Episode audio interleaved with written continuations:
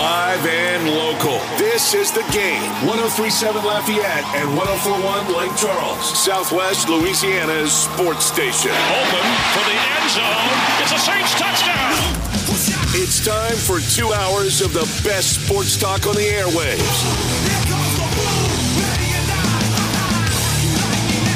Here's your host, the blonde bomber, Jordy Hultberg.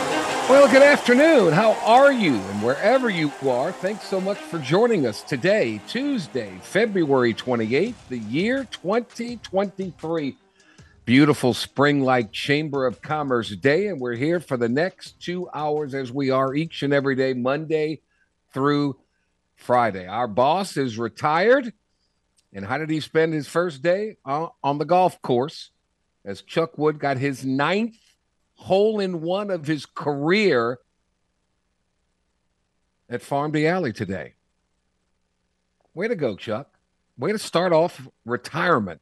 That is, that's freaking awesome. That's awesome.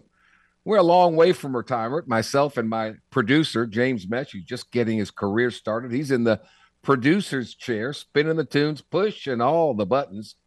He's on the campus of Delta Media, which houses KLWB, which is 1037 Lafayette. We're also on 1041 in Lake Charles, streaming around the world.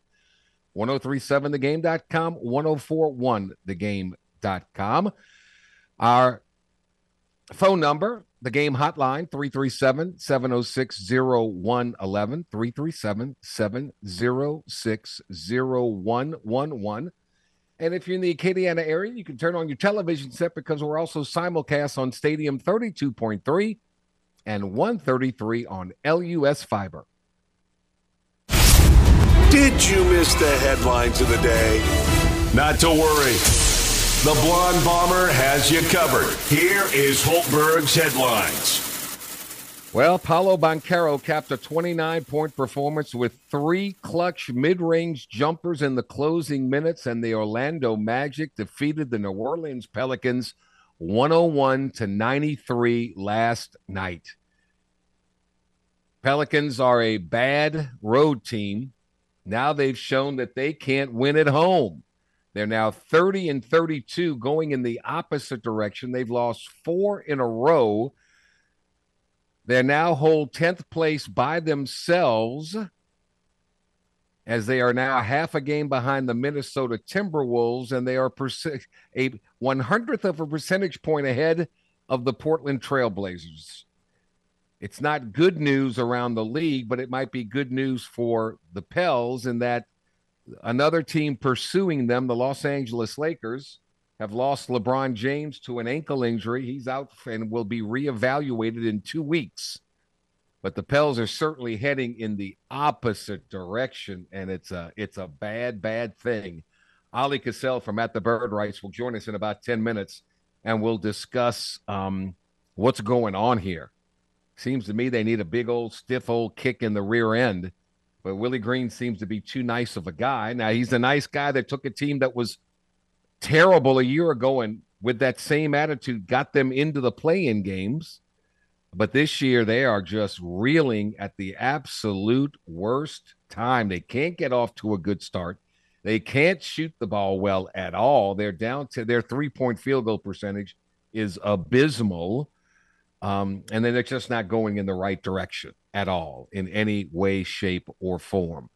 Um, according to those on the inside, LSU is promoting senior defensive analyst John Jancek to special teams coordinator and outside linebackers coach. Jancek has been a defensive coordinator at Georgia and Tennessee. He joined Brian Kelly's staff last year as an analyst On3 Sports, first reported – Jancek was being moved into an on field coaching role. According to sources, Jancek will work with the Jack linebackers and oversee special teams. Now, LSU will use analysts to help spread out the coaching of special teams. I don't know Coach Jancek from a man in the moon. So uh, all I know is there's been an opening for special teams coordinator after LSU moved Brian Polian – into a, an off-field quote general manager role. Polian was the special teams and recruiting coordinator for one season. So Frank Wilson takes over as recruiting coordinator. and Jack Jancek takes over as special teams coordinator and Jack linebacker coach. So stay tuned for uh, more on that one. After winning three or four baseball games last week, LSU, six and one overall, remains number one in all the weekly polls. Other SEC teams in the D1Baseball.com top 25 include number three, Tennessee, four, Ole Miss, six, Florida, seven, Vanderbilt, eight, Arkansas, 15, Texas A&M, and number 20, Alabama. Tonight, the Tigers take on the Texas Longhorns, who aren't ranked in the polls. Um, they are three and four this season. Two of those four losses have been to number seven, Vanderbilt, and to number eight, Arkansas. So the Tigers at six and one will get a preview of the Tigers and the Longhorns from Jeff Howe, who covers Texas baseball and basketball for the Athletic. That's coming up around two thirty uh, this afternoon. Yes, indeed. Yes, indeed. Yes, indeed. Um, other NBA news: Kevin Durant is going to debut for the Suns on Wednesday versus the Charlotte Hornets. The Atlanta Falcons released benched quarterback Marcus Mariota in a cap move.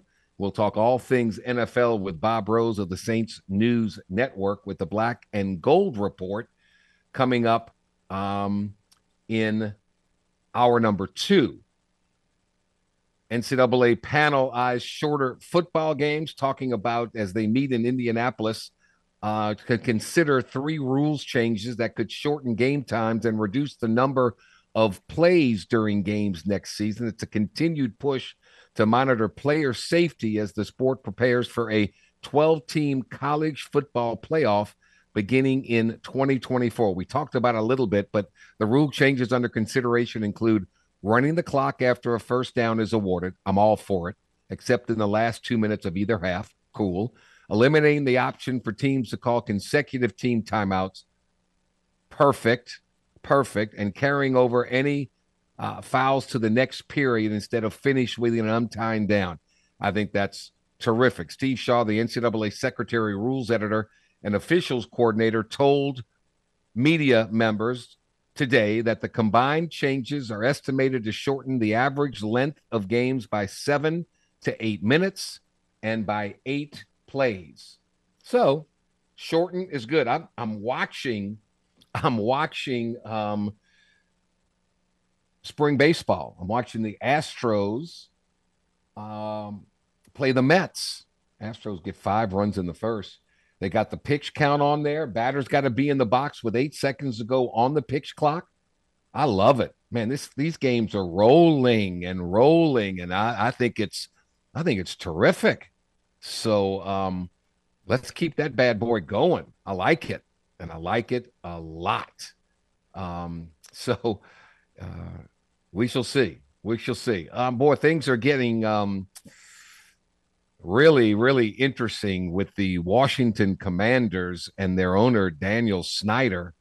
Um, he's under all kinds of controversy.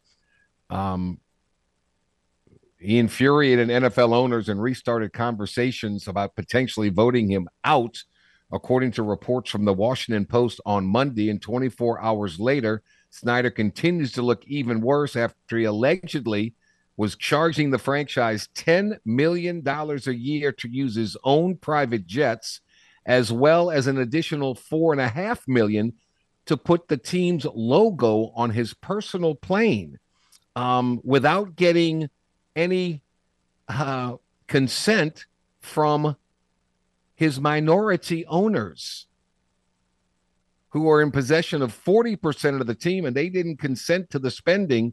Uh, they, they call what Snyder is doing as a personal piggy bank.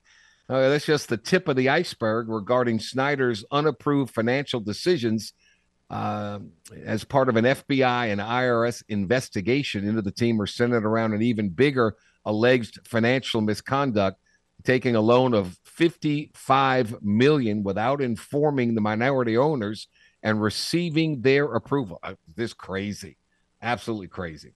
So, um, yeah. Stay tuned for more. And he's going to be the next one outed. There is no question about that. None whatsoever. Um, LSU women's basketball will leave Wednesday at 12:45 in front of Tiger Stadium Gate 6. They're heading to Greenville, South Carolina. Will play their first game on Friday at 6 p.m. in the Bon Secours Arena. Uh, they'll face the winner of Thursday's matchup between number 10 Auburn and number 7 Georgia. Uh, meanwhile, two of the Tiger stars, Angel Reese and Mark and um, Miss Morris, uh, have been named first team all SEC members. So, congratulations, Angel Reese with 27 double doubles on the year. Alexis Morris, also a first team member, and Flau'jae Johnson picks up the um, Freshman of the Year award in voting by the 14 coaches in the SEC um, category. Tigers 27 1, finished second in the SEC for the second consecutive year under Kim Mulkey. Aliyah Boston, the defending player of the year, was named the SEC player of the year, the defensive player of the year, and Gamecocks coach Dawn Staley received coach of the year honors. Reese may not win the SEC player of the year, but she might win the national player of the year award. She was uh, also named to the all def- defensive team. She was named the SEC player of the week a record seven times this season. She's just a sophomore. Uh, ran away with the SEC's regular season scoring and rebounding titles, 23.7 points per game. That's four ahead of the next closest player, and 16 rebounds per game, six ahead of the next closest player. They didn't vote for the best player, they voted for the, the player on the best team. That's plain and simple. That's plain and simple. She did everything, led the LSU in steals. Um, she, and Monday, she was announced as one of 10 semifinalists for the Naismith Defensive Player of the Year honor. So, congratulations to her. Congratulations to the LSU women's basketball team. All right, we're going to take our first time out of the day when we return. Oleh Kosel. Ooh, Pelicans. I'm about to drop the P and add the SM because right now they are the Smellicans. Next. This is the Jordy Hultberg Show on the game. 1037 Lafayette and 1041 Lake Charles, Southwest Louisiana's sports station. Your home for the LSU Tigers and Houston Astros. You know, you can win a VIP package for Michael's Men's Club Aerial Angels event on March the 8th by sending a simple text message.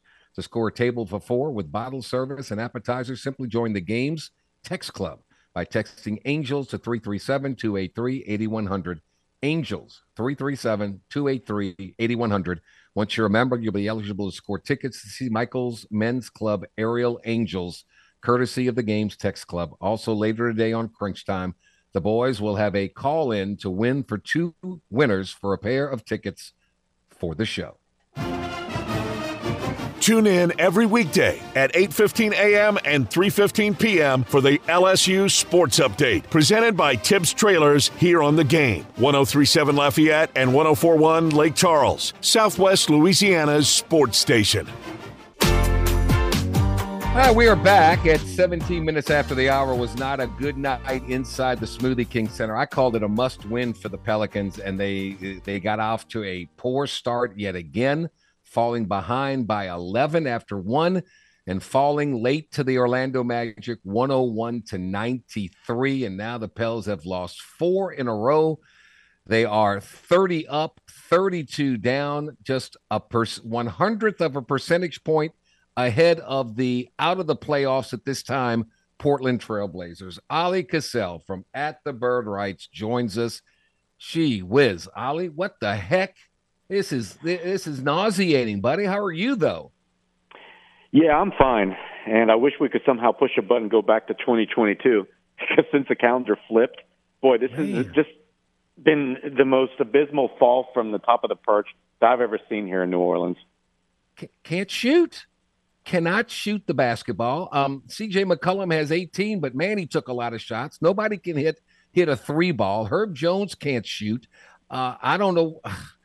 He, Willie Green's trying everybody, but nothing seems to be working. What, what is your?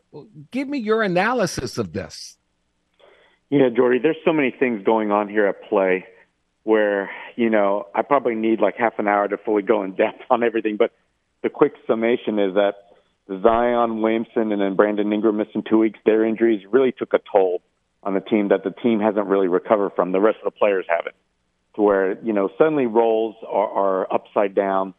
They've lost confidence here and there. Um, Jose Alvarado seemed to be going through what Herb Jones is now, say about a month or so ago. He couldn't, you know, even make floaters, let alone three pointers. And this is coming at the worst possible time when, you know, CJ now is hurting. Jonas Valanciunas is now hurting. I mean, CJ, you know, I don't know if people have noticed, but he's got his thumb heavily wrapped. He's got ligament damage in his shooting thumb. And that's been mm. there for last couple of weeks. And that's something yeah. that's not going to heal up overnight. I, I don't think right. he's going to get better until after the season. And that's, that's shown last two games. I think he's made, what, just a couple of threes out of, what was it, maybe 20 attempts or somewhere close yeah. to there. And then yeah. Jonas, he's really playing on one leg right now. He can't move. You watched him last night. He couldn't guard anybody, where anybody with the ball went around him very easily.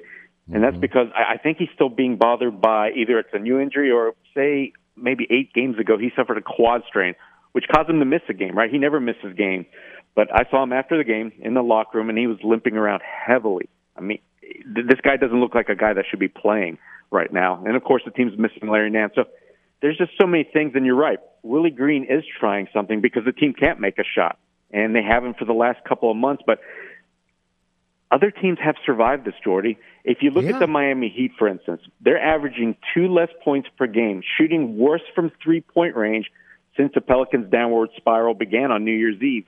And yet they're 15 and 11 over this stretch, as to where the Pelicans are 7 and 20.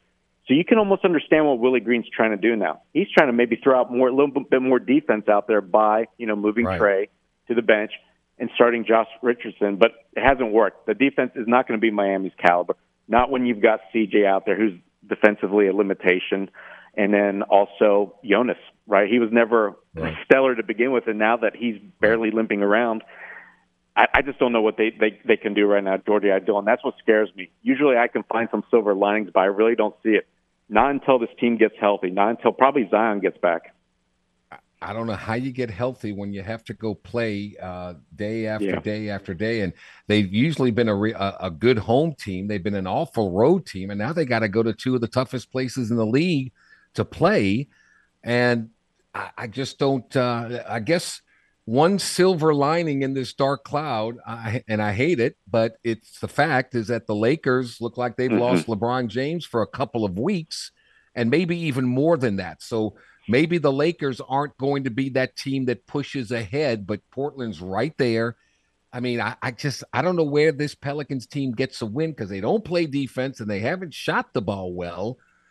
It's just I, I, I can't believe this has happened. I just can't. It's like it's like an entirely different, complete team. You went in the locker room. What what is there? What is the mood of this team? Is there a panic? Is there a down in the dumps? Depressed? What is it? Yeah, it's not a panic, but there's definite frustration. Willie Green talked about it last night. Some of the players, when we spoke to them individually in the locker room, to where it's even a different type of frustration than, say, from last season, right? That poor, awful start.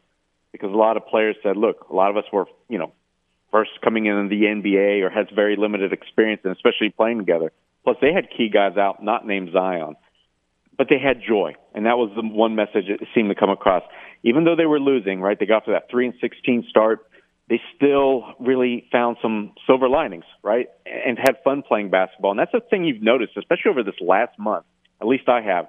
This team's rarely having fun. You don't see that camaraderie shining after a couple good plays. I mean, I know Naji mm-hmm. Marshall had a nice alley oop in last night's game to where they kind of celebrated that, but it used to be a common occurrence, right? Jose Alvarado coming up with a steal, maybe the Pelicans scoring on two back-to-back buckets, and you could just see the joy in their faces. It's not there anymore. I mean, against the hmm. Magic last night, a team that you know has admittedly been playing better, but it's a team you should be able to beat on your home court, especially when no you've doubt. got Brandon Ingram playing. Pelicans were playing catch up the entire game, and I never got the sense they could get over the hump. So right now, goes to your point, Jordy, this is a vastly different team than the one we saw up until through December. They're just not the same. Even though the names are the same on the jerseys, they're yeah. definitely not playing the same way. Do you think the burden of expectation is is weighing yes. heavily on them? Like we're supposed to be winning games. We're supposed to be a playoff team, and look where we are now. We are on a tightrope, and we're leaning on the outside rather than leaning in. You think that pressure has caused that joy to go away? I think that their past uh, success has been more so kind of the one that is the big elephant in the room right now because they know what they're capable of and they really can't figure it out on how to find it again. So, yes, in a certain sense, it is expectations, right? This team had suddenly built up a whole bunch of them. I mean, I remember reading a lot of Pelicans naysayers, longtime naysayers, national media, writing that this is a legitimate dark horse for to be a contender for the finals this season. Yeah. So I mean, it, it wasn't the case that maybe New Orleans thought they had a good team, or, or the fact that the players did. No, everybody saw it and they agreed. And now to fall off, like I said, that pressure where you can't even summon any kind of wins against sub 500 teams. I mean, you're right. Before this game against the Magic, how many have they lost at home? It's been quite a bunch of late. And yeah. uh, that that used to be right. That that was where your saving grace was. That's where you could count on getting your win. So now, like I said, I don't know where they can turn to. Confidence is ruined. The guys are hurting. They're trying a whole bunch of different things. And you've got to think Willie Green's going to keep trying things. Maybe, and I hope, he'll give Kira Lewis and Dyson Daniels a turn. We saw Jaxson Hayes get a whole bunch of run yesterday, and yeah. he didn't really help. So they're going to have to just keep plugging away until, like I said, either CJ, Jonas, or maybe Zion gets back. Because right now, BI is the only one you can rely on, right? Offensively. Yeah, I don't know where else is. you can turn to, but you got to manufacture some points yeah, it, it is hard to turn that switch on when you've been sitting on the bench a long time. It, it's hard, but these are pros and they got to do it. What do you mm-hmm. say to those critics that say, "Well, really, Green is too nice of a guy, and maybe he needs to to scream and holler, throw a clipboard down, get ejected from a game." Um, these players don't fear their coach, and people say that. What what is your opinion on that aspect? fear isn't going to get them to play harder, play better, any of the above. And I know that Willie's message has been vastly well received by the entire group in the locker room. It just it's not translating, and then that's what happens when you know when when you're playing in, in the most uh, in the most difficult league there is, and you suddenly have one or two things wrong, and then all of a sudden that avalanches into a whole lot of other things. Well, it's hard to give it 110% of your focus, your energy on every play. It just happens. I don't know for those that have played sports, you can probably relate to it because I certainly remember that. And, and once those avalanches start, it's hard to change that. So no matter what the coach says or does, and even though from what I've been told, he's been giving them the right info. He wants them to shoot more threes. He's trying to get, like I said, more energy, right? Especially at the start of games, but it's just not happening because I feel like mm. this team has suddenly fallen in that funk to where it's almost impossible to shake. It just has to happen. One game. They have to have that one win that suddenly they right. can say, okay, we found something, and then you use that to, as a springboard. But who, when's that win going to come? I don't know, but it needs to happen, right? It needs to happen soon because they're barely hanging on the 10th as it is in the Western Conference and they played the the Trailblazers, who are at number eleven. They play them in Portland tomorrow night, and you saw what Dame Lillard can do. And then they go Friday to the Golden State Warriors, and then Monday to the Sacramento Kings. I mean, realistically, it is looking very, very bleak unless this team has one of those epiphanies and they start shooting the ball well. It's quite I mean, I would bet 0 and 3 easily against those three teams on this West Coast trip. And now now you're free falling. I'm with you, Jordy. I don't see how they get a win. I mean, your best hope and the one you want to get, the one you need to get, is the one against Portland. Portland. Because yes. yeah, they've got two more matchups against the Trailblazers, and you've got to hold off the teams below you. If you want to have any realistic expectations of the play-in playoffs, you got to keep those teams below you, and that's how you do it. So I know that Portland has not been playing well, and I don't understand their trade of Josh Hart to the Knicks. Um, it made them worse in my mind. So I'm not even sure what they're doing. But right now, it's easy to say they're playing better than Pelicans. Just about everybody's playing better. Yeah. Yeah. So you've got to hopefully find some there. But if you don't, this is what they've got coming up though. They've got a big home stretch. Then they've got a lot of cupcakes. So I, I was talking to some people behind the scenes yesterday that they're hoping that they can somehow get through this stretch currently right now since the All Star break, and that includes these three upcoming games, to where you yeah. find something at some point, and then you can use that to where you play very well at home again. And then, like I said, you, you've got the Rockets on a back to back. You've got the Spurs after that, the Hornets. You've got some cupcake matchups in there if you can turn it around. God, I thought the I thought the Magic was going to be a cupcake. You never know in this league. I did. Too. I swear, you never. Right? You never know. I know. And I'll tell you what, CJ McCollum was warning us at the end of December. I remember him saying, I'm not going to get too high over how well we've played. It's a good thing, he said, but look, we're only halfway through the season. I keep thinking about it after every single loss since. All right. Disappointing to say the least. We'll see what happens. I, I, I'm going to go on the record. They're going to lose to the Blazers, the Warriors, and the Kings. And then they got the Mavericks at home. Oh, my God. I, just. Uh, I can't believe teams it. Used to be able to walk, even bad it. teams can walk into wins, right? But it just feels like this Pelicans team can't right now, right? And that's what scares me. No. When's it going to end? They got to find no. something. Yeah, I mean, look, Portland's got Dame Lillard who can go for 40 any night. Uh, we've seen mm-hmm. what Klay Thompson's doing of late for the Warriors. Oh. Uh, you know, uh, the, the Kings, they, they don't go away. Mm-hmm. They don't go. De'Aaron Fox, they don't go away. And then who knows with the Mavericks, what you're going to get with Luka and Kyrie. I mean, there there is no easy opportunity for this Pelicans team for quite some for a couple of weeks at least, and this thing could be out of out of hand by then before they get to yeah. those cupcakes. Yeah, Jordy, I just wish there could be one season here in New Orleans where we don't talk the vast amount of time about injuries, right? Just just yeah. give me one season because I really think this this year they had it. Zion Williams yeah. was playing the best ball of his career right right before he got hurt. And imagine if yeah. Bi had come back, Zion hadn't gotten hurt. I think this team would still be top three easy in the West. I don't think you know they would have hit that. That train wouldn't have hit them. I'm with you, Oleh Kosel at the Bird Writes. We'll see. We'll see. Sprint to the finish line, and it looks like we got some ankle weights on our feet. So anyway, Oleh, thank yeah, you, man. Have a good day. Uh, uh, yeah, thanks, Jordan. I hope we have a better discussion next week because this this is a down point of the season so far. I it hope really we don't is. get any more. It, it, really is. Thank you, my friend. We'll take a time out here. When we come back, we'll go live to Austin, Texas, preview the Tigers and the Longhorns on the Diamond.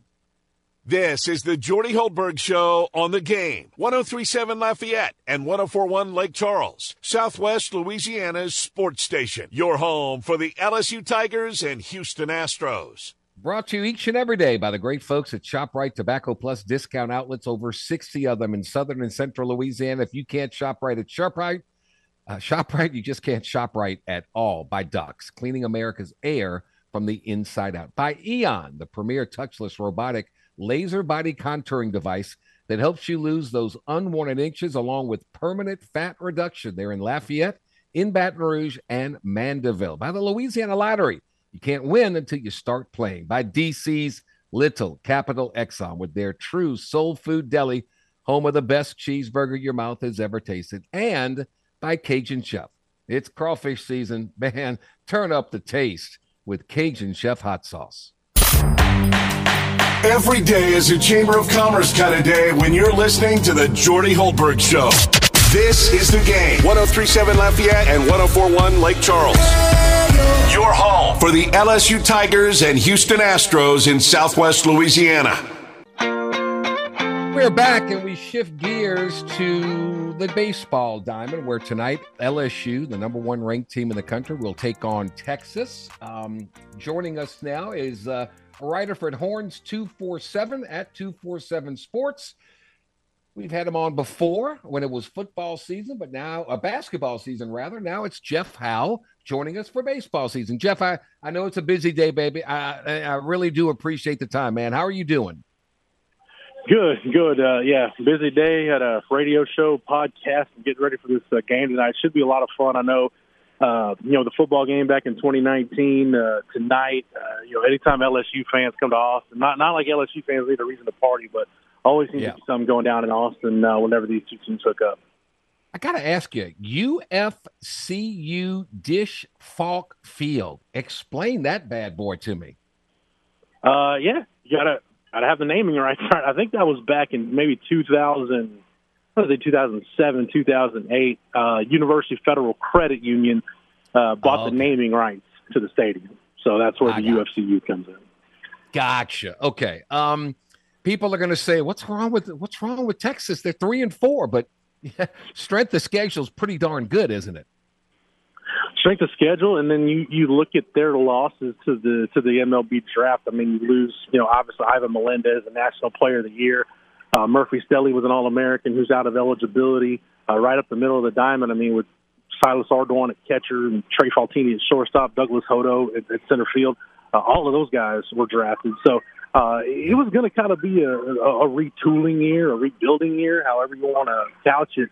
Uh, so I think everybody, David Pierce included, knew it was probably as good a time as any to turn the page, and I think that's why you saw him make the stats from the tap moves that he made. Uh, you know, he and uh, Sean Allen and Philip Miller have been together going back to you know when David Pierce got the Sam Houston job uh, many years ago, and uh, you know Philip Miller's in an administrative role now. Sean Allen, uh, he and the program parted ways. He's now at Ohio State, and uh, you know, David Pierce really took his time finding the right guys. I feels like he's got them. Uh, you know, Steve Rodriguez was uh, let go at Baylor, and, and he's in now as the recruit. Uh, you know, helping recruit and uh, coaching infielders and hitters. And then, uh, you know, Woody Williams. Woody Williams played in the majors for a long time and uh, had a uh, pretty good run as the pitching coach at San Jacinto College, and now he's he's a part of the staff with David Pierce and, and trying to get guys like the guy uh, LSU fans to see tonight, uh, Lebarron Johnson Jr uh, you know, guy that can can run it up 95, 96. Uh, he, he's got really good stuff. It's just can you get it out of him consistently? Can can he have repeatable mechanics? That's why uh, David Pierce went with Woody Williams as his pitching coach. So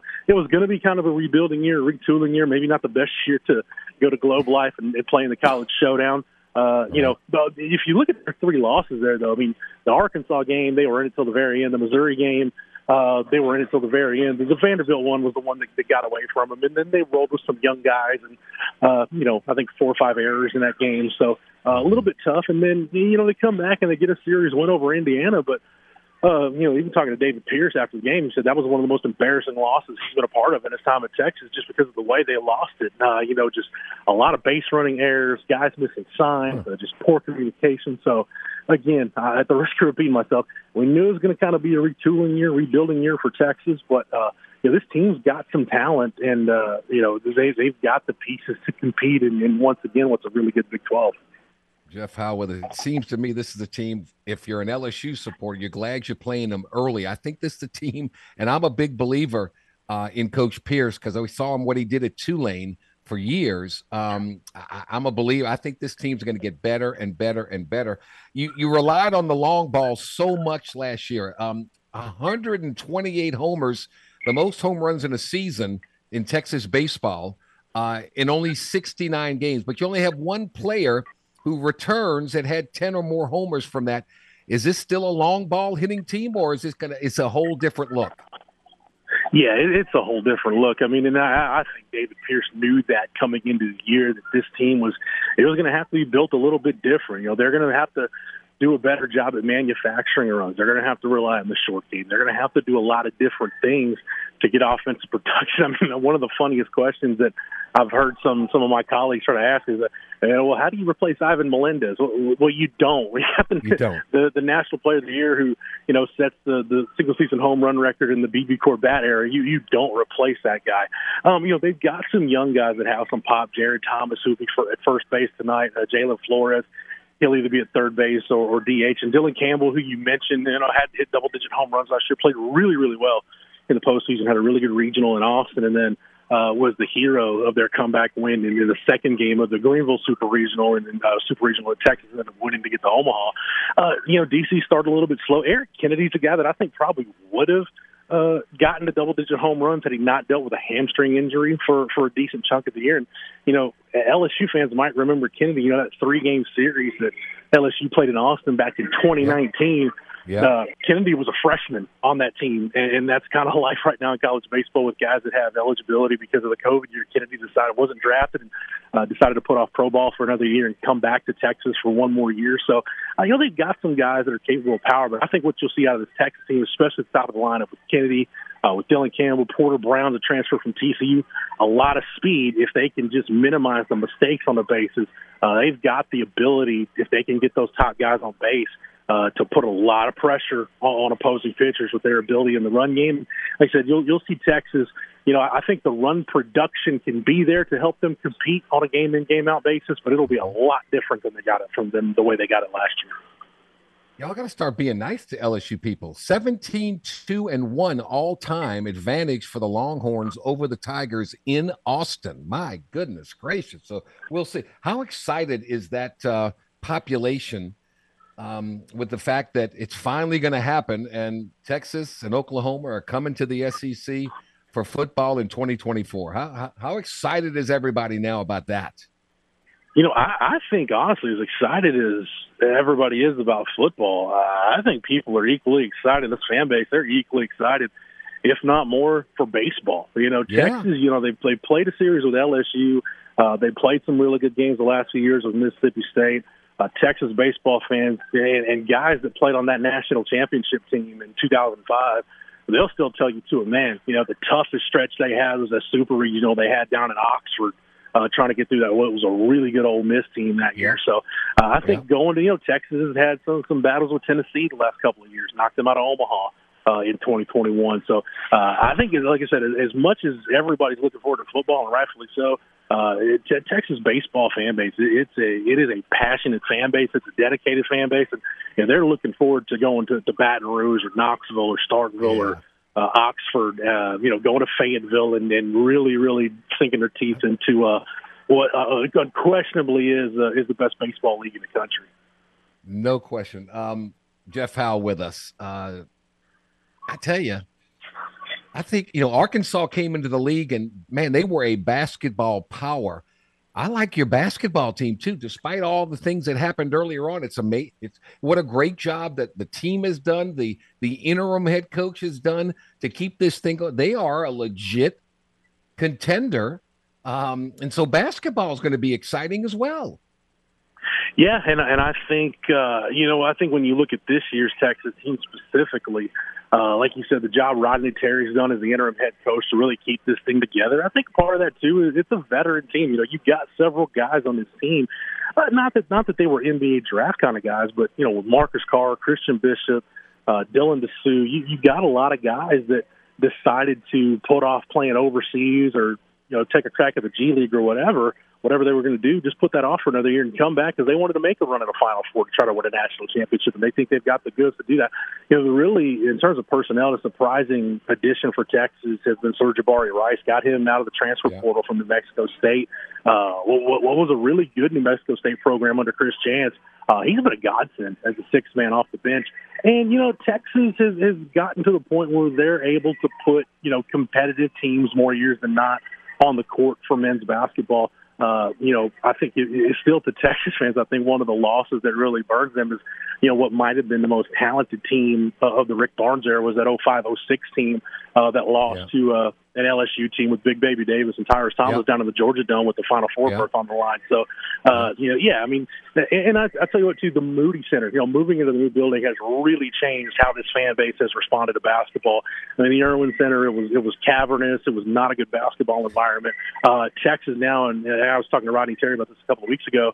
He said, yeah, he said now we do have a legitimate home court advantage when we play home That's games. great. That's something that Texas hasn't hardly had since uh, since they moved into the Erwin Center uh, back in 1978. So it, it's it's a different time. Uh, but yeah, as high as the expectations were for Texas at the start of the year, the fact that they're sitting here, you know, on the last day of February, getting to go into March w- with a chance to have everything that we thought they could be still in front of them, just uh, just a remarkable job by Rodney Yeah. Terry. Well, we got baseball tonight, uh, LSU and Texas. Um, I even played in the drum back in the day, back in my days, big guy. So I know exactly what you're talking about with that eyesore. And it was an eyesore back when I played. 6:30 first pitch uh, tonight. It's on the Longhorn Network, and of course, you can listen to the ball game here on the game. One last question. I'll let you go on this one. Your choice, your preference. If if SEC football goes to that three permanent and then rotate the others, the other six, with a nine game format, who would you want Texas to play year in and year out on your football schedule?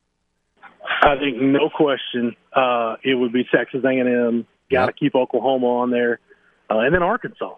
Uh, you know, okay. the fact that I think for Texas fans, this is having your cake and eating it too. You, you get to go to uh, the premier college football conference in the country.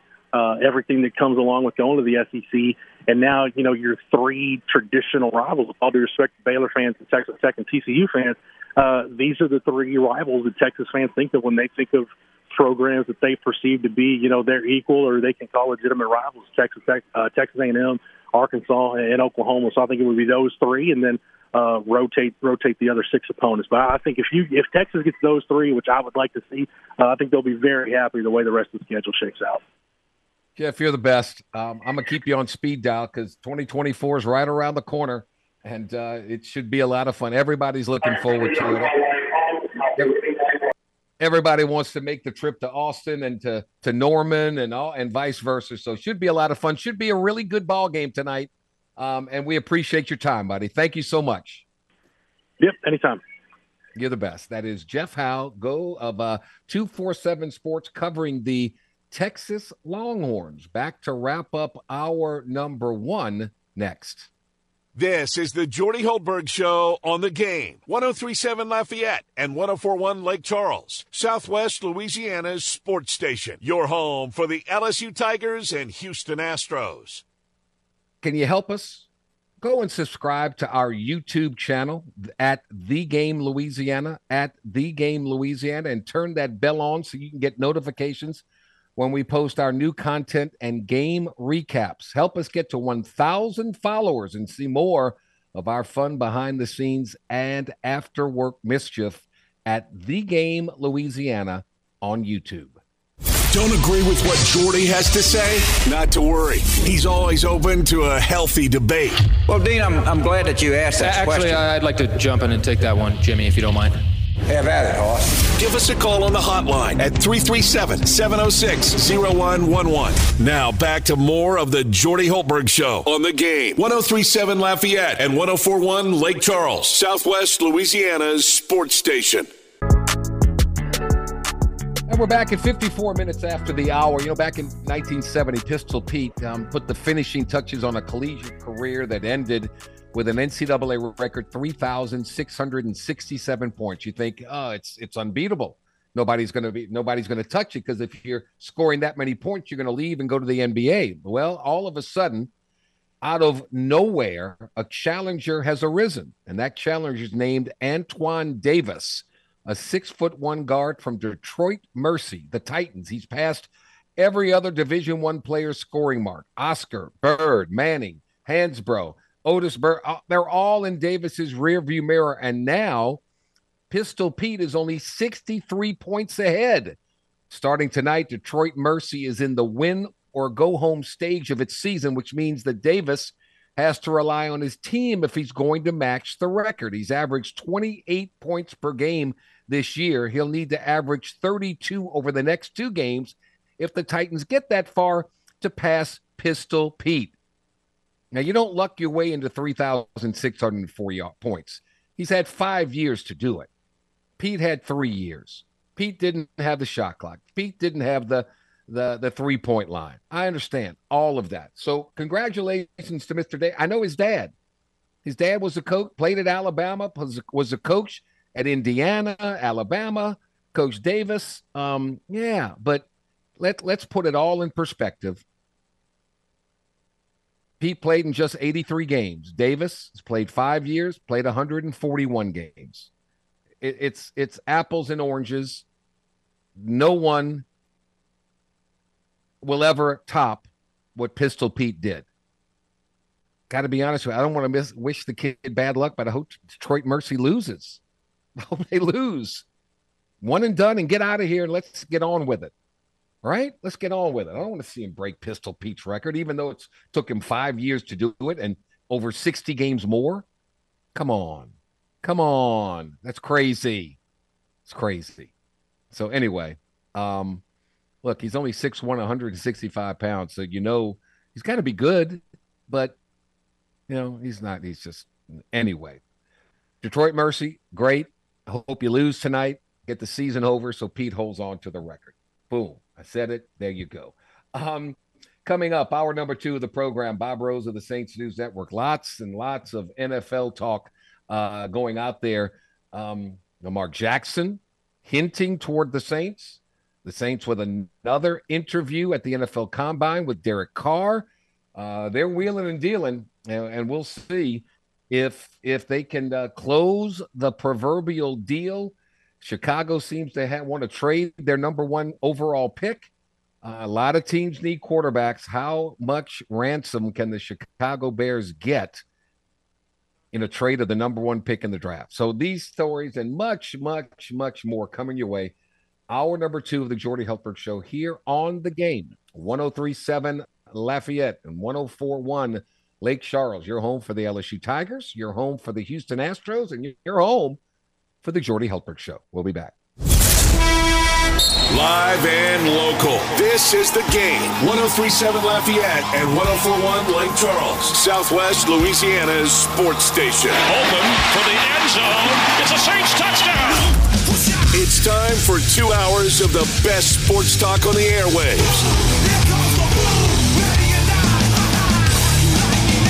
Here's your host, the blonde bomber, Jordy Hultberg. Hour number two of two, and away we go. Um, it's Tuesday. It's February 28th. It's the last day of the month. Tomorrow, we turn the calendar and flip it over to March with a lot of exciting things coming. It's tournament time. Um, Southland Conference tournament about to get underway. The Sun Belt Conference tournament about to get underway.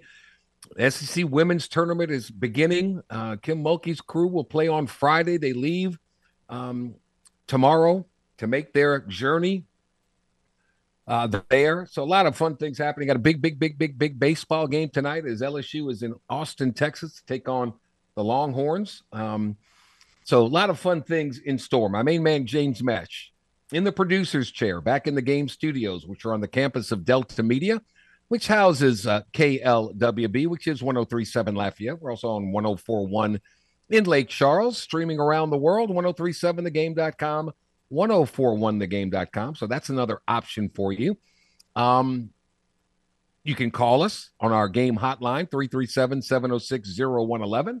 And if you're in the Acadiana area, you can turn the television set on because we are also simulcast on Stadium 32.3 and 133 on LUS Fiber. Got to give a shout out to the to the boss, Mr. Chuck Wood, enjoying the start of retirement played a little round of golf, and had his ninth hole in one of his life.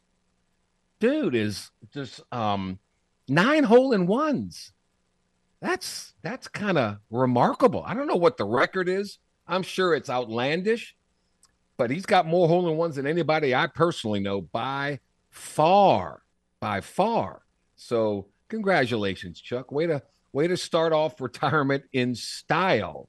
So uh, just remember that if you're going to play golf with him, don't get snookered. All right. No, uh, he, he, can play. He can play. Anyway, uh, you know who can't play right now is the New Orleans Pelicans.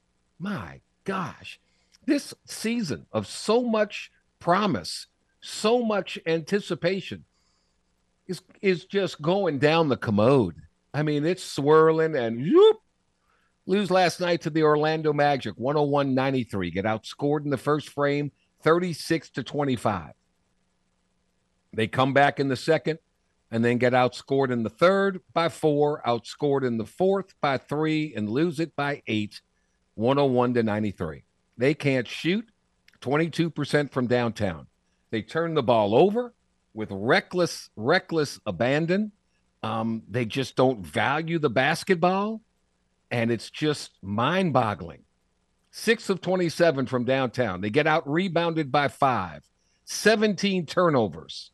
Um, it's just, it's not, it's just ridiculous. They cannot, they can't find any scoring other than Brandon Ingram.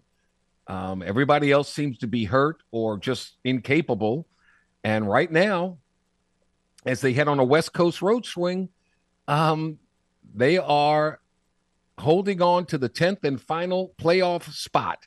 One through six are in. Seven, eight, nine, and 10 are in the play in round. And right now, the Pels are in the play in round. with a percentage of 0.484. They're 30 and 32. They go on the road tomorrow and they play the Portland Trailblazers, who are at 0.483, one hundredth of a percentage point behind the Pelicans. And then after they play them, then they've got to go play the Golden State Warriors. And then they've got to go play the Sacramento Kings. There is no easy game in this thing. And I can see the next two weeks are going to be just really, really difficult for this Pelicans team. Plain and simple. So so we'll see. They just I mean, Zion hurts, but you know, look, Steph Curry's out and the Warriors keep winning. We'll see what the Lakers can do now that LeBron James is going to be out for a minimum of two weeks. So we'll see what happens there. It's just not looking good. It's not looking good. Um, so we shall see. We shall see, without question, without doubt. I watched the Astros and the Mets in a little uh, uh, what are they? The Cactus League or the Grapefruit League? I can't remember. One of the two. They're little spring baseball. Um, and the big thing is trying to speed up the game. There's a pitch ca- there's a pitch clock. The batter has to be 20 seconds. The batter has to be in with the bat in his hand in the batter's box with eight seconds to go on the pitch count. And that thing's moving smoothly, fluidly. I, I like it. I like. There's no reason why baseball games should be four hours. Can we get it to three? How about a little bit less than three? People don't want to see people walking up back and forth and walking around the diamond and the batter outside the, the box with fooling with his gloves. And they don't want to see action. Let's give them some action. So, I, for one, I'm not a baseball purist. I love baseball, love to watch it. But let's speed it up. I like it. I like it a lot. So um, let's see how how that all unfolds um, with this. College football's meeting in Indianapolis to try to shorten some games next season. Another push to monitor safety as college football prepares for that 12 team playoff beginning in 2024. How about running the clock after a first down is awarded? Perfect, except in the last two minutes of either half. I'm all for it. Eliminate, eliminating the option for teams to call consecutive team timeouts, freeze the kicker at the end of a game, freeze them. No, no more. i am all for that. And you can't carry any fouls. Uh, you you carry over fouls to the next period instead of finishing with an untimed down. So Steve Shaw, the um, officials coordinator and the rules editor for the NCAA, former official in the SEC, uh, told the media today that the combined changes are estimated to shorten the average length of games by seven to eight minutes and eight plays. Doesn't sound like a lot, but to coaches, eight plays is a lot, and they want every one of them. College football games have averaged 180 plays per game over the past three regular seasons, according to Shaw. and the games last typically three hours and 21 minutes. So let's speed it up a little bit. I'm all for it. Excuse me. I am absolutely all for it. We shall see, though, um, if it passes and in in what way. In what way? So the Falcons have released former number two overall pick Marcus Mariota. Um, a lot of people think the top landing spots for him are the Packers and the Chiefs. Uh, we shall see. It's all about cost cutting. No question about that. So they went from Matt Ryan to Marcus Mariota to now um, their rookie, Desmond Ridder. Okay. So that's one team in the NFC South. Apparently, uh, the word is out that um, with the NFL Combine coming on, that Derek Carr is meeting with the Saints again and also meeting with the Carolina Panthers. So, trying to get a feel for where he wants to go. Um, in another cost cutting manner, close to home, this just in, the Tampa Bay Buccaneers are going to release running back Leonard Fournette um, prior to the start of the new league year on March 15th.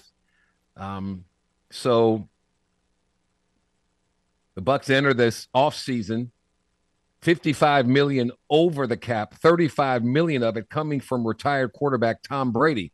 So part of the business is you got a cost cut. Um, you got a cost cut. And looks like Fournette has two million in guaranteed money remaining on his contract, and we'll see who will pick Leonard up next year. So um, playoff Lenny no longer a Buccaneer. Would you want to see Leonard Fournette in a New Orleans Saints outfit? Would you like that? We'll talk. Uh, we'll talk about that with um, Bob Rose of the Saints News Network here shortly. So uh, we'll see. We'll see. A lot of things happening. Um, is Michael Thomas going to be with the Saints, or is Michael Thomas going to be on some other team? I, I got a feeling with the cost cutting and everything that Michael Thomas is going to be gone. Um, they worked to restructure his contract to give both sides some flexibility this offseason. Uh, and that could certainly single, signal a parting of the ways. Unless, of course, Derek Carr says, I'm going to come to the to New Orleans only if you pay me this amount of money and only if Michael Thomas is still on the roster. And that could happen. Thomas will be 30 in March. He's got time to prove he can get back to his 2019 form when he broke all those records and was the offensive player of the year. But boy, how quickly he has deteriorated. And who knows how fractured the relationship is between the team and the player. Your guess is as good as mine. All right, we'll take a timeout. We'll get delve deeply into uh, the New Orleans Saints and the NFL when we return with the Black and Gold report after this timeout. So glad you're with us.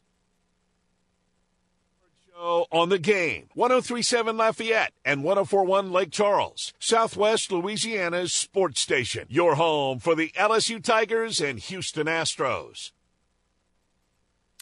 The monster trucks are coming back to the Cajun Dome. The toughest monster truck tour returns March 17th and 18th. And the game, 1037 Lafayette and 1041 Lake Charles, has a VIP package to the toughest monster truck tour. Enter in the Game Rewards Club at 1037thegame.com. A VIP package includes four tickets, access to the pit area, a merchandise certificate, we love swag, and lunch with the drivers on that Friday. The toughest monster truck tour is coming back, and you could win a VIP package courtesy of the game, Southwest Louisiana's sports station. It's time for Jordy to march into some New Orleans Saints talk with Saints News Network's Bob Rose. Here is the Black and Gold Report with Bob Rose here on the game 1037 Lafayette and 1041 Lake Charles, Southwest Louisiana's sports station. Hey, Bob, how you doing today, my friend? Oh, hanging in there. Uh, you know, dealing with some seasonal allergies, but I think I'll live. I uh, hope you're doing well. All right. Well, let's get you through this month of uh, February because tomorrow turns to March, and that means March 15th begins a new year in the NFL. But right now, the combine's going on, and apparently, Derek Carr is um, going to get wined and dined by not one, not two, but three teams, including the New Orleans Saints. What, what do you think Derek Carr's thinking? What, what what's he looking for? We're hearing reports that Derek is looking for a contract that averages around 35 million a year. Uh, and I know that has a lot of Saints fans up in arms. Yeah, uh, oh, that's too much on a quarterback. That's and the going rate, like though. That. That's exactly. the going rate. Yeah. Yeah, exactly. Unless you look at uh, you know teams that have rookie uh, quarterbacks on rookie contracts, which there are about eight or nine of them right now, then a thirty-five million dollars a year for a Derek Carr is actually around average. Uh, you know, if you can believe that. So, you know, if the Saints want a Derek Carr, they're going to have to pony up the money. Yeah. Now, I will say this: the thing that I think is working in New Orleans' favor right now, at least early on, the market for Derek Carr, I think, is a lot smaller than what a lot of us, maybe even Carr himself, has anticipated. Only the Saints and Jets have met with him officially, which is why he and his representatives are at the scouting combine to open up that door for other teams, Good Panthers point. included. Yeah. Uh, but I don't, I, there's a lot of teams that I thought would jump into the Derek Carr sweepstakes that are not, at least as of this moment. It looks like a lot of those teams are going to try to build their quarterback via the draft. Um, and they're like, okay, look, we've tried, we've tried free agency. You know, we tried Carson Wentz, we tried Matt Ryan, we tried this guy and that guy. Uh-uh. We're going to start over. Uh, it looks like Atlanta's going to go with their, their, you know, soon to be second year quarterback because they let go of Marcus Mariota. So, to your point, I agree. So, what should the New Orleans Saints do at quarterback this season? I, I mean, we're, we're going to start a poll on this thing, Bob, and you're going to be our first vote do whatever it takes to get Derek Carr, trade up and go via the draft to get a quarterback? Or, heaven forbid, do you give Jameis Winston and Andy Dalton another shot at it? Uh, first of all, Jordy, I don't think they're going to give Winston and uh, and or Dalton another shot at it. Uh, maybe bring bring Dalton back as a backup, but that's it.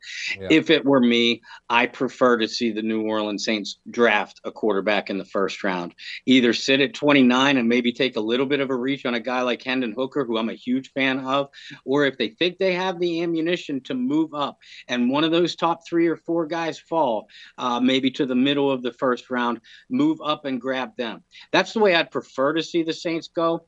But I think they're putting a lot of their eggs in the Derek Carr basket right now. That just it, yeah. that's how it appears to me. Why does the national media say, "Oh, look, I mean, the Jets and Carolina, the big spenders, big spenders are what? Are, what are the Saints? The Saints are always over the salary cap. Saints spend a lot of money, so why are they not saying that? Eh, very easy, uh, because you know the Jets, Panthers, Jaguars and other teams that we've seen in years past, they would all be big spenders on the open market.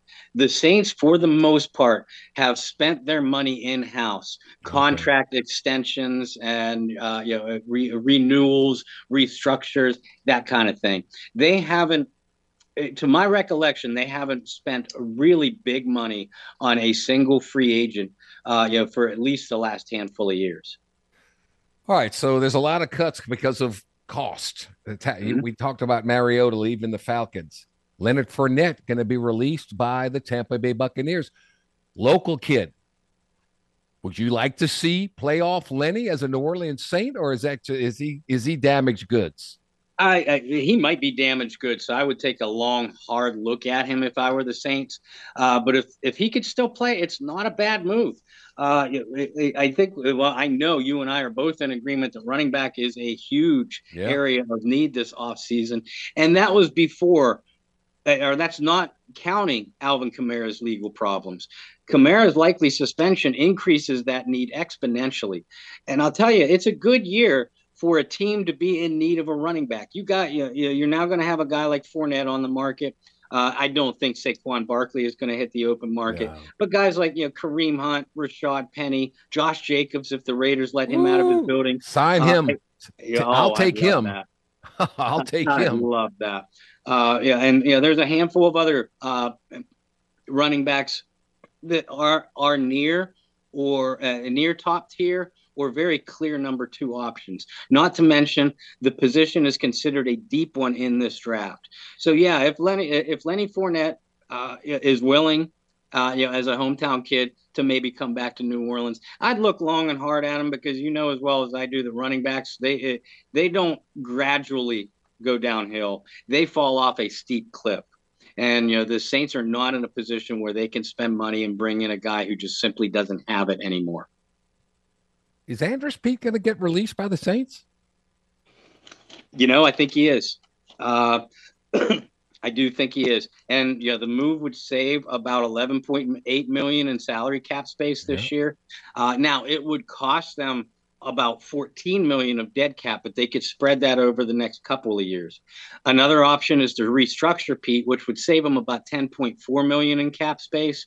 But in doing so, they would have to add voidable years, which means you're on the hook for a very, very injury prone player, uh, you know, for at least the next three, four, maybe more years. Yeah, I think the time has come, yeah, for the Saints to cut ties with Andrus Peat, and they're going to go another direction, uh, yeah, with that left guard spot. Just off the top of my head, maybe move a guy like James Hurst inside. Plug in your number one draft choice from last year, Trevor Penning, at Hurst left tackle spot. Yeah, there's yeah. your starting offensive line, yeah. and it comes a lot cheaper.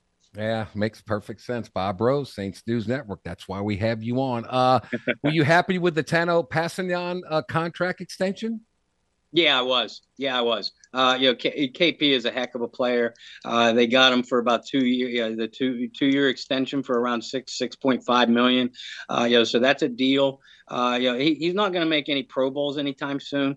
But yeah, if you've watched Saints games in the two years he's been with them, he is a really underrated contributor for that defensive line.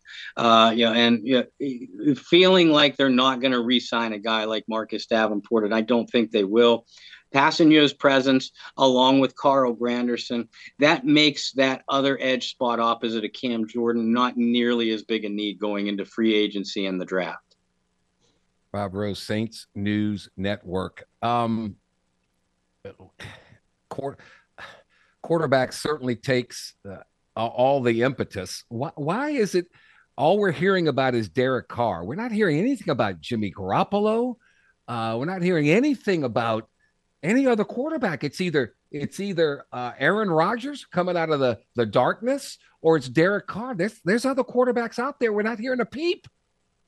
Yeah, and that surprises me. Now, uh, you know, it, it might be because teams could trade for Aaron Rodgers now if he's available. And you certainly understand all the hoopla around Rodgers, you know, given the amount of Pro Bowls and statistics that he's put up in his career. Uh, teams can negotiate with Derek Carr right now. They technically cannot negotiate with Garoppolo, Baker, Mayfield, any of those other guys who won't officially be free agents until March 15th. They can't talk to them until March 13th. But still, the fa- yeah, and like you pointed out, the fact that we've not even heard any rumors of you know the Saints or any other team being interested in a guy like Garoppolo. Who's been to three NFC Championship games and a yeah. Super Bowl? Uh, you know, and other players, uh, you know, Mayfield, Geno, uh, you know, Geno Smith, uh, who I don't think is going to get out of Seattle. Those guys either. have had success in this yeah. league, granted limited, but you put their body of work up against Derek Carr, and you're not going to find a great deal of difference. Any interest whatsoever? Who's better, Andy Dalton, Jameis Winston, Marcus Mariota? Who's the best of those three? Jameis Winston. Jameis Winston, there's no question in my mind. But again, as soon as it was announced that Dennis Allen was going to officially be back as the New Orleans Saints coach, anybody that wanted Jameis Winston in a Saints uniform this year uh, or this coming season should have taken that hope right off of the table right then and there. It's very clear that Jameis Winston is not a Dennis Allen guy. Uh, and you know when you're comparing Mariota and Dalton, I think I'd take Mariota ever so slightly because of the threat run. that Marcus brings with his legs. Yeah, yeah. I, backup, backup guy. I mean, you take a flyer on Mariota, get him cheap. Uh, sure, I think that's a possibility. Uh, you know, listen, if the Saints cannot or decide not to get a Derek Carr or a Jimmy Garoppolo, the other free agent options that are out there, Mariota, yeah, Baker Mayfield, uh, you know, excuse me, uh, Teddy Bridgewater, those other guys, I view them all as bridge starters. So yeah, I think at that point, if you don't get a Carr or a Garoppolo, you absolutely turn your sights to the draft. You move up, you sit tight and get a guy like Hooker, whatever your strategy is, uh, you know, to bring in a rookie guy. But if you do that, you 100% have to bring in a backup with legitimate starting experience, and Mariota certainly fits that bill. See, what scares me about the Saints is like Pete Carroll saying Sean Payton is the perfect coach to get Russell Wilson back on track.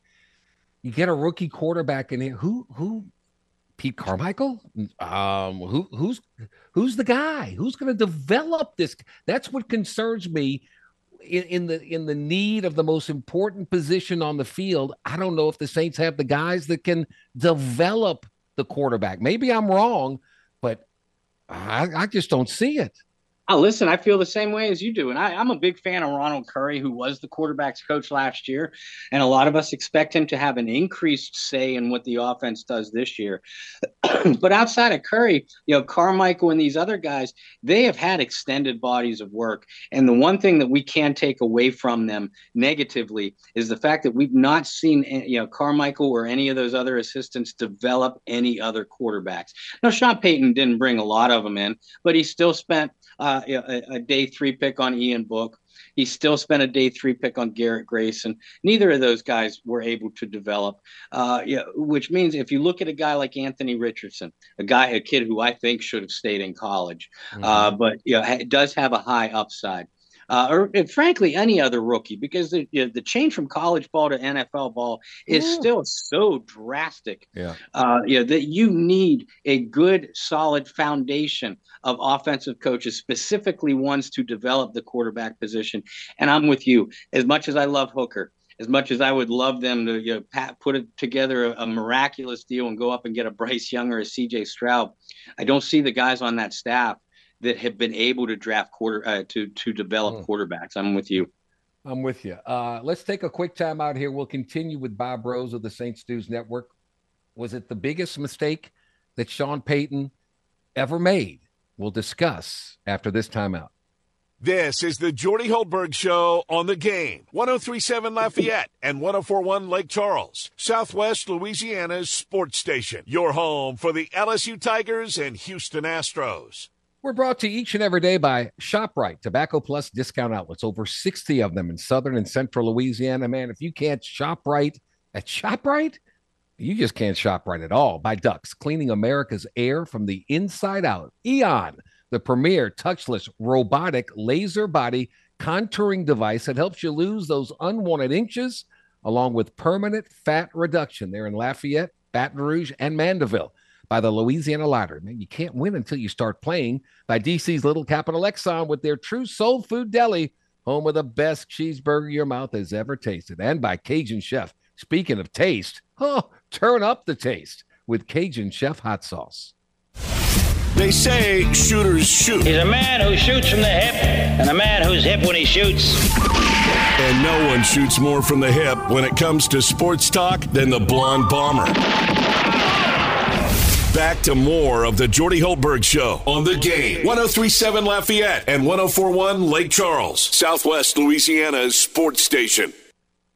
The Black and Gold Report with our good friend from the Saints News Network, Mr. Bob Rose. Bob, I, I kind of teased it going into the break. Uh, the biggest mistake in the Sean Payton era was it the fact that the Saints never had a contingency plan for the future, knowing one of these days Drew Brees was going to retire? And now, unlike the 49ers, who you know did what they did, unlike the Packers that have done what and other teams have done, they planned for the future. Was that the biggest mistake of the Sean Payton era? Yes, sir, 100%. Uh, and it's not like we didn't see a Drew Brees decline coming. I mean, right. no man defeats Father Time. Right. Uh, but in 2019, I noticed a significant drop in his play, and certainly in 2020. Um, so the the fact that Sean Payton did not have a, a, a contingency plan for that day when the old number nine hung it up I think he did himself a disservice and an even greater disservice to the entire New Orleans Saints franchise. I get in 16, 17, 18, and I know people are pointing to, oh, they should have drafted Lamar Jackson instead of Marcus Davenport. A, hindsight is 2020. Sure. B, Lamar Jackson is not Sean Payton's type of quarterback. Right. So I understand that move, but there were other moves that they could have made, uh, you know, in the subsequent years to try to get somebody in, uh, you know, for to to if so Drew could mentor, uh, you know, in those couple of years. Uh, and a lot of people believe that that's one of the main reasons why Sean decided to resign, retire when right. he did, was because he saw some dark days coming yes. by his own doing. Yeah. And you know, you it, it, sounds like a conspiracy theory, but it makes a lot of sense when you twist it that way. It it does. Nobody wants the the coach that comes after you to do better than you did. It kind of mm-hmm. takes away some of your market value. I look, I can see that as plain as day. I really can, and I just uh, I don't understand how those in the front office didn't uh, raise a. Re- I know they tried to get Marcus Mariota. I mean, um, um, oh, what's his name for the Chiefs? Mahomes. Yeah, Mahomes, Pat mm-hmm. Mahomes. Mm-hmm. My gosh, um, I know they tried, uh, but man, mm-hmm. you gotta you gotta keep trying. You gotta get somebody. You, you have left the cupboard completely bare, and I'm I'm with you. Conspiracy theories to the moon. Yeah, I'm with you. Yeah, and what's most baffling is you know, you bring up the Mahomes situation, and it's well documented. With every other position and every other player that Peyton has drafted in the first round when they made moves, he has come out and you know been very vocal about the fact, you know, yeah, you know, other people might have felt it was a reach, or yeah, he might, you know, this uh, player X might have been there if we sat at, at our original draft spot, but we found who we wanted, and we wanted to be aggressive and go getting him. Why didn't you do that with Patrick Mahomes or any other quarterback right. for that matter? Right. That, but uh, that part baffles me. And that's why I say it's the biggest mistake. It's the it's the the mark on the resume that I can't can't figure out and I can't understand. But it goes on. Um, the perception of Dennis Allen, defense first. It's like the old Nick Saban when he was at LSU. Defense first, good kicking game, offense, quarterback, don't screw it up. Um, I don't know if that's a, an attractive destination for. Maybe I'm wrong. That's the that's the impression I get. Maybe that's not an attractive destination for a quarterback such as a Derek Carr who wants to throw the ball down the field and do those kind of things. Am I wrong there? Uh, no, I don't think you are. Uh, and I mean, if you're a quarterback, uh, uh put yourself in that position, and how you know, how would you feel? Uh, you know, I, I know I'd want to throw the ball all over the. I mean, you know, it, option A, I want to win first. Uh, but right. there's all kinds of ways that you can win.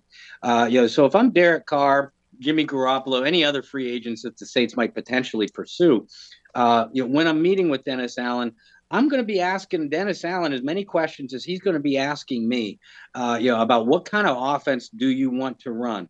Uh, you know, is it going to be different from the offense that we've seen, you know, that we saw you run last year? Uh, you know, a very buttoned down, conservative approach? Because if so, I would think that to a guy like Derek Carr, I mean, used to playing in that kind of system. Carr is not. So uh, you you would think that that would be a big mark against the Saints as far as being a destination. How short of a leash does Dennis Dennis Allen have? What what does he have to do to retain his job after next season, in your opinion? To me, he uh, he should have to uh, you know make at least a playoff run uh, and, and, a serious, uh, yeah, a serious run for the NFC South title, based off of the other teams that we know what they have right now. Mm-hmm. If he doesn't, if this team is again mediocre or worse, uh, yeah, then uh, the the franchise, Mickey Loomis, Gayle Benson, they'd be absolute fools to retain him, because if you're Dennis Allen, you sit in that, you know, you go into the you know, the meeting with you know, ownership and Mickey Loomis after the year and say, you know, look, I know things didn't work out the way we'd hoped, the way we'd maybe planned. Uh, but if you let me bring in my own guys, uh, you know, let me let me approach it with my guys rather than Sean's guys. I think that things will be different. Well, the organization let him do that. Uh, you know, all the coaching moves so far, all of them without exception, have had ties to Dennis Allen. Now they're pursuing a quarterback that Dennis Allen drafted. Uh, you know, Dennis Allen is going into his second draft as you know the man in charge of the players being brought in. His second free agency the same way. So I, I think that this is also the Saints organization telling us and probably Dennis Allen, uh, yeah, we'll get yeah, we'll we'll let you have your guys. You got one shot. That's yeah. the way I see it.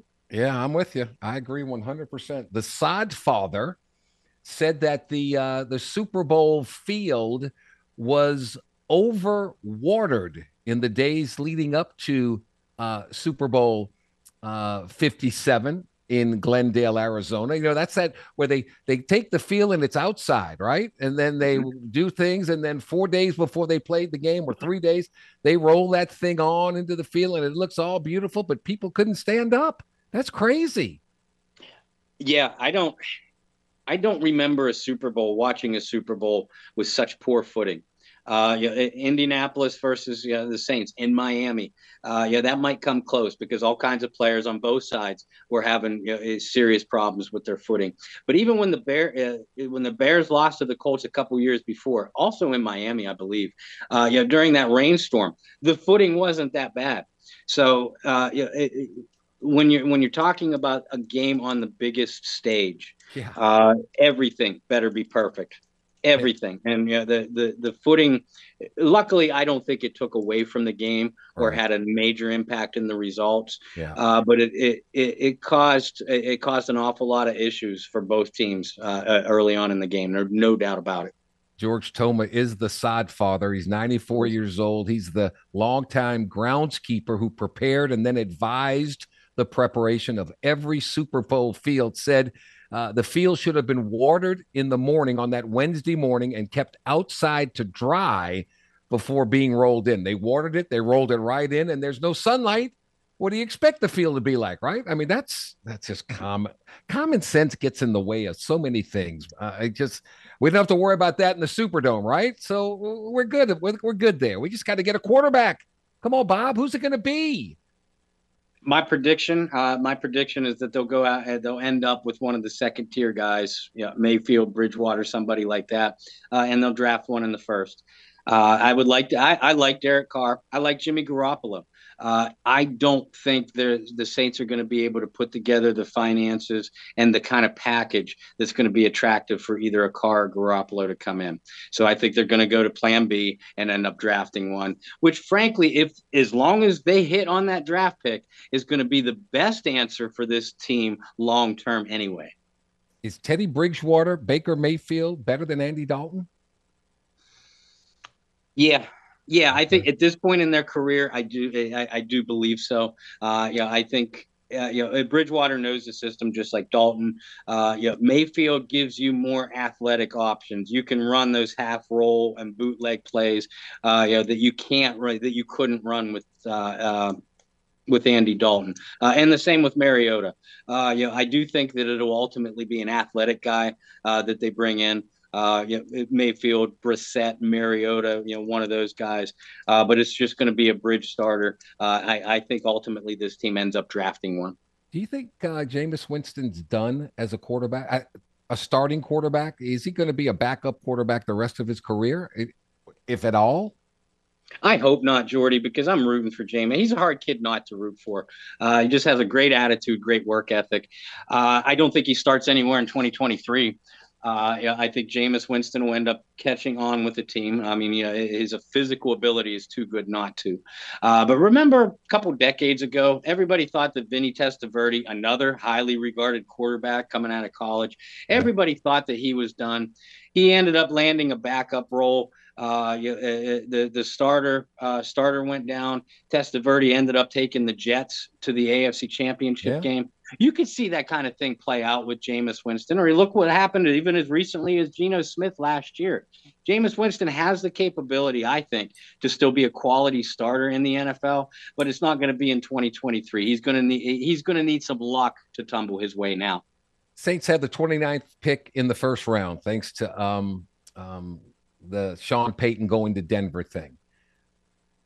How high do you think they would have to move up to get a, decent quarterback? Because you know Bryce Young's going, you know CJ Stroud's going to be gone, you know Will Levis is going to be gone.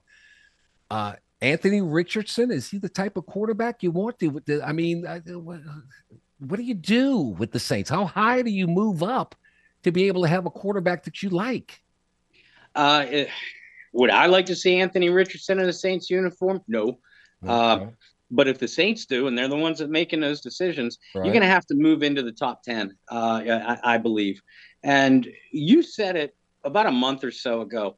Seattle at number five and Detroit at number six. There are a couple of teams because they each have two first round picks. Right. There are a couple of teams to watch if you're the New Orleans Saints and you're sitting at that back half. Uh, you know, uh, the uh, to, to try to move into the top 10. And I think if you move to five or six, where Seattle and Detroit are, you do have a shot at maybe even a Will Levis or a CJ Stroud if they tumble a little bit. Yeah. If not, then if they identify Anthony Richardson as a guy that they want, that's where they're going to have to move to get him. People are going to laugh at me. I like Will Levis. I think he's a Josh Allen type in the fact that he played at Kentucky. They don't have they don't have Alabama talent. They don't have right. those skilled people like Alabama has. They don't have that offensive line like Alabama has. He's got an arm. Uh, he he's running for his life back. I think you put him with in, with NFL talent. I think Will Levis is going to be a good player. Mark my word. Mark my I, word, Bob Rose. You know, I think Levis does have the talent to make it work eh, to to make a good career in the right system. Uh, the film that I've seen on him so far, uh, yeah, the, I'm not impressed at his ability to read defenses.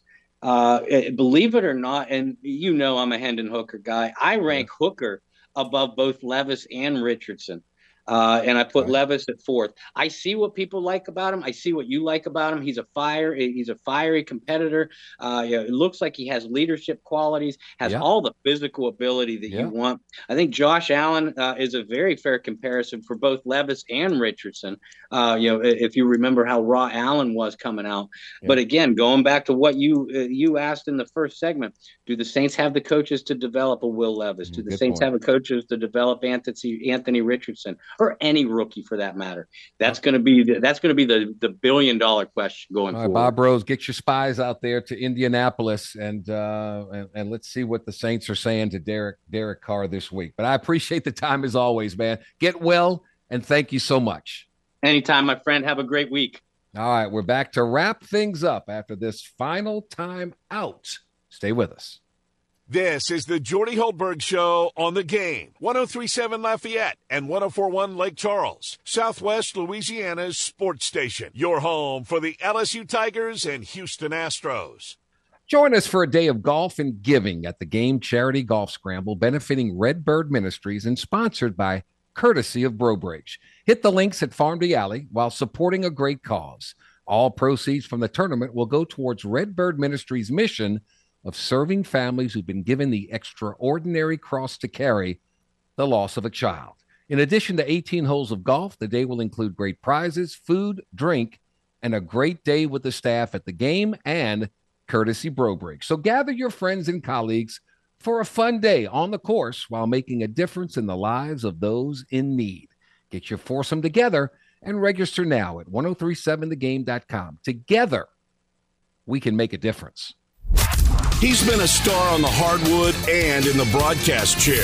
So, what's the secret to the Blonde Bomber's success? Easy. Taking time to work on his tan. You look marvelous. Back to more of the tanned and talented Jordy Hultberg on the game. 1037 Lafayette and 1041 Lake Charles, Southwest Louisiana's sports station. Oh, All right, we are back at 54 minutes after the hour. Time to uh, wrap this bad boy up. LSU baseball on the game tonight. Five six thirty first pitch uh, as LSU takes on the uh, Texas Longhorns up there in Austin, uh, where they are 17 2 and 1. The Longhorns are against LSU in baseball all time. They have dominated uh, LSU. Two really good baseball programs should be a great game in front of a packed house. Anytime the, the number one team in the country, and it happens to be LSU, goes into Austin and to Texas, it's a big deal. So we'll see how this LSU team holds up. Still, no announcement on who is pitching for LSU. Jay Johnson has kept that close to the vest, and we'll see what happens uh, coming up tonight. Special thanks to our guest, Oleh Kosel Pelicans are free falling. Next up for them, they got to go play at Portland tomorrow, a team they lead by just one one one hundredth of a percentage point for the tenth and final spot in the playoffs. So, so good luck on that one. Uh, bad loss last night to the Orlando Magic. God, bad loss. They just can't shoot. They don't get off to a good start. They've played from behind all game long. Man, that wears on you. We talk with Jeff Howe of 247 Sports for the Longhorns of Austin. We got a preview of that. And of course, Bob Rose of the Saints News Network. Um, still a conundrum. Derek Carr meeting at the NFL Combine with the Saints, the Jets, and now the Carolina Panthers. So we shall see. Come on back tomorrow. Uh, by the way, if today, February 28th, is your birthday, Happy birthday from all of us to all of you. You share yours with the great Luka Doncic, who's only 24 years old. Holy cow. What a player at 24. James Mesh, thank you. Thanks to all of you for listening in it, whatever form or fashion that you do. Thanks to our partners that make it possible each and every day. Come on back tomorrow, same time, 2 to 4, same great stations 1037 Lafayette, 1041 Lake Charles. Until then, I'm Jordy Hultberg. Stay thirsty, my friends. Do everything you can to stay healthy.